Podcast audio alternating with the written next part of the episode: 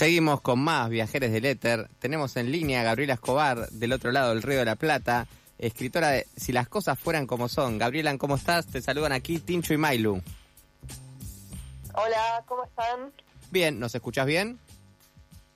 Los escucho bien, sí. Perfecto. Bueno, si los datos no nos fallan, naciste en el 90, digamos, estás en la misma generación que habita en esta mesa. Preguntarte qué libros recordás de tu infancia que te generaron ese amor por, por la lectura y la escritura. Libros de acá, que eran cuentos cortos, de Ignacio Martínez, por ejemplo. Y después unos clásicos así de la infancia, tipo Teo. No sé si en Argentina está Teo. Después caricaturas, eh, Asterix y Obelix. Sí, Cosas- quizás esté en esta mesa, no, no lo hemos leído. Eh, bueno, tu tocaya Gabriela Oprandi, que les enviamos un saludo, que nos compartió este hermoso libro que nos llegó la, la semana pasada de la editorial Criatura. A mí, yo le decía acá a mi compañera, soy de los que lee más en, en el viaje, viste, más relajado, en, en la rutina me cuesta. Pero con este libro me pasó que tiene una lectura tan ágil y el formato en el que está escrito es como que te lo hace muy, muy dinámico, muy llevadero. Ahí va. Sí, puede ser, sí. Este, tiene- sí, yo creo que en la escritura me interesa mucho el ritmo. Eh, ¿Cómo nace esta construcción de, de narrarlo así en este formato de numeritos y fragmentos, digamos? Tiene que ver en realidad con, con la historia que se cuenta y, y con que es una persona que además de, de narrar el presente, reconstruye un pasado familiar que tiene muchos huecos, muchos silencios. Entonces eh, se cuenta en fragmentos un poco porque ella recibe fragmentos cuando, cuando intenta dilucidar esa historia del pasado familiar, que, que es un pasado duro, difícil. Eh, y bueno, y un poco es eso y un poco es eh, una, una sensación de que narrar la vida de una manera lineal y muy este, organizada para mí pierde pierde algo de vida, una, una idea así eh, mantuve, digamos. Eh, quería preguntarte también por las tapas de los libros, si bien estuve viendo que son similares, la de la edición del 2021 y esta del 2022. Eh, ¿La ideaste vos? ¿Te costó mucho llegar a esas imágenes? ¿Cómo, cómo fue toda esa construcción? Sí, creo que la, sí, las uruguayas y las argentinas, Sí. las tapas son las mismas y son dos tapas.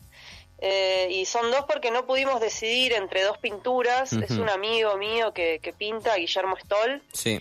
eh, que tiene una serie que se llama Retratos Familiares y el clima de, de esas pinturas eh, para mí iban y para él también muy bien con, con la historia del libro.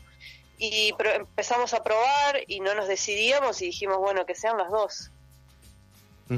Eh, si bien en el libro explicás eh, el porqué de la tumbona, la madre, quería preguntarte sobre el término. ¿Si es un dialecto uruguayo que desconocemos o es algo que, que construiste vos o cómo fue que surgió? No, es un invento, sí. Eh, no, no, no, no se dice tumbona en realidad. Eh, eh, es todo, Este, es, un, es, una- es un invento. todo tuyo. Sí, tiene que ver con eso, tiene que ver con el mismo el sonido de la palabra, a mí me, me da esa sensación y además con la palabra tumbar, ¿no? Eh, Sí. Es una madre que se lleva las cosas por delante, que tiene un cuerpo muy grande, que es como... al- hay algo ahí de la, la figura de los gigantes, ¿no? Como en las fábulas infantiles. Esta madre a mí me hace acordar a eso, o al ogro. sí. Eh, entonces, bueno, esta cosa de tumbona es como, sí, como una, una gigante que va comiéndose todo, todo a su paso. Y en el imaginario, como vos decís, funciona muy bien. Uno al leer el libro y más con, con el nivel de, de detalle y metáfora que narrás, se va construyendo también esa casa, esa playa, esa madre. La verdad que me parece que es uno de los puntos más, más interesantes de- del libro. Sí, hay algo de lo sensorial que a mí me, me interesa mucho y me interesó mucho en la escritura de ese libro, ¿no? De, de retratar este como una especie de sensorialidad aguda eh, y lo vinculo un poco a, a que esta narradora es una hija que, que tiene esta madre que come el espacio, entonces la, los sentidos un poco se ven potenciados, digamos, como una búsqueda de, de individualidad, de experiencia subjetiva ante una madre que no da lugar a, a la subjetividad o al espacio propio. ¿Tuviste propuestas para llevar el libro, no sé, a otro formato, cine, teatro, o te gustaría vos eh, verlo en, en otro en otro dispositivo, digamos? Sería bastante curioso, me gustaría porque es algo que saldría de mí, eso me, me interesa, pero no, por ahora no. Eh, ¿Tenés algún lugarcito así que vos te tomás siempre para escribir o, donde te aparece la inspiración, ahí te mandás directo? Eh, bueno, camino bastante, mm. escribo escribo en, en, cualquier lugar, pero muchas veces en mi casa. Para la escritura de ese libro, sí, la playa y, y el parque fueron lugares así como muy importantes pero no de escritura in situ, era más bien hacer paseos y después escribir. Eh, la, construiste toda en Montevideo, ¿no? Estando en Montevideo la escribí, sí. Eh, entiendo que es tu primera obra narrativa. Eh, ¿qué, representa para vos todo, todo este libro? Mm, no sé, este, en realidad fue bastante sorpresivo todo el proceso. Yo siempre escribí sobre todo cuentos y canciones también.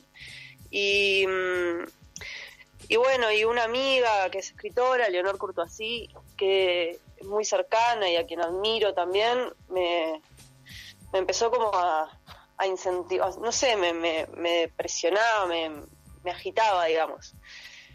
Y se fue dando, lo fui construyendo medio involuntariamente, no es que yo planeaba hacer una novela o que yo fui estructurando todo de antes, el libro fue creciendo, no sé, por sí mismo, digamos, eh, y, bueno, y se dio y se publicó bastante enseguida de, ser escrito, si bien tiene muchísima, mucha relectura y mucha obsesión metida. Em, sí, fue un proceso así rápido y muy sorpresivo y está buenísimo. Sí, sí, sí, la verdad que, que es muy lindo, muy lindo de leer. Bueno, Gabriela, agradecemos muchísimo tu participación, también a la editorial Criatura, Gabriela, por enviarnos el libro. Y contanos si querés eh, tus redes, por donde la gente puede seguirte, leerte y, ver las cositas que vas haciendo.